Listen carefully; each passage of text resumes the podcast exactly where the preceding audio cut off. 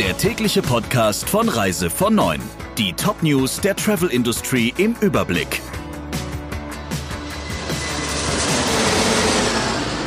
Ich bin Jennifer Hess. Einen schönen guten Morgen und einen guten Start in die neue Woche. Nachdem die Infektionszahlen in den letzten Tagen immer weiter gestiegen sind, ist es nur eine Frage der Zeit gewesen, bis es mit dem Urlaub auf den Balearen und dem Festland wieder vorbei ist.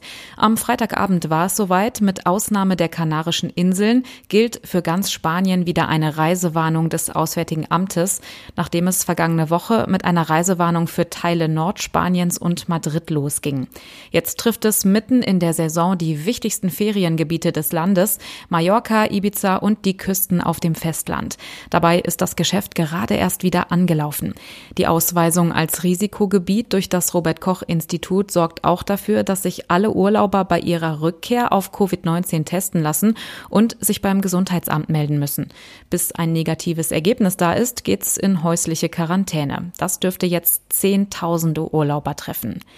Die Veranstalter reagieren unterschiedlich auf die Spanien-Reisewarnung. TUI und der Touristik sagen Reisen in alle betroffenen Regionen erstmal ab.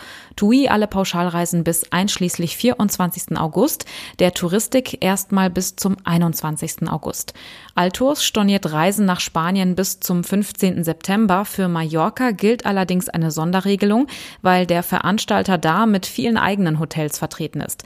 Altos-Kunden können selbst entscheiden, ob sie ihre Reise antreten wollen. FTI will es laut RTL allen Spanien-Urlaubern freistellen, ob sie die Reise trotz der Warnung antreten möchten. Auch AIDA Cruises zieht einen Staatskredit in Erwägung. Die zum US-Kreuzfahrtkonzern Carnival gehörende Reederei hat angeblich einen Bedarf für ein staatliches Darlehen über eine halbe Milliarde Euro angemeldet. Der Business Insider berichtet, dass AIDA eines von 14 Großunternehmen auf einer Liste des Bundeswirtschaftsministeriums ist, die die Unterstützung der Bundesregierung brauchen. AIDA hat nur bestätigt, dass die Hilfsprogramme des Bundes geprüft werden. Es bringen einige das Coronavirus aus dem Urlaub mit nach Deutschland. Die meisten Infizierten sind in den letzten Wochen aus dem Kosovo, der Türkei und Kroatien zurückgekommen. Aber auch aus Serbien, Bulgarien, Bosnien und Herzegowina, Rumänien, Polen und Spanien sind jeweils mehr als 100 positiv Getestete eingereist.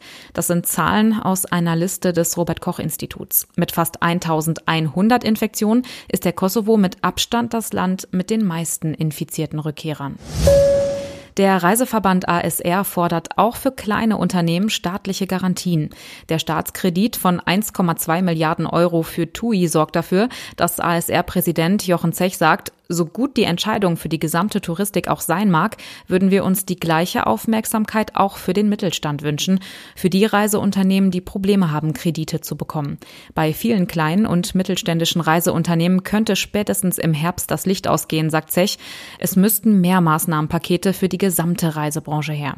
Die private Kreditwirtschaft würde die Risikoübernahme scheuen, selbst bei touristischen Betrieben, die es schon viele Jahre gibt und auch wenn 90 Prozent des Kredits von der KfW abgedeckt werden. Viele Mitglieder würden dem Verband sagen, dass ihr Antrag auf einen KfW-Kredit seitens ihrer Bank abgelehnt wurde. Das waren die wichtigsten Meldungen im Überblick. Wir wünschen noch einen schönen Montag. Der Reise von Neuen Podcast in Kooperation mit Radio Tourism. Mehr News aus der Travel Industry finden Sie auf reisevon und in unserem täglichen kostenlosen Newsletter.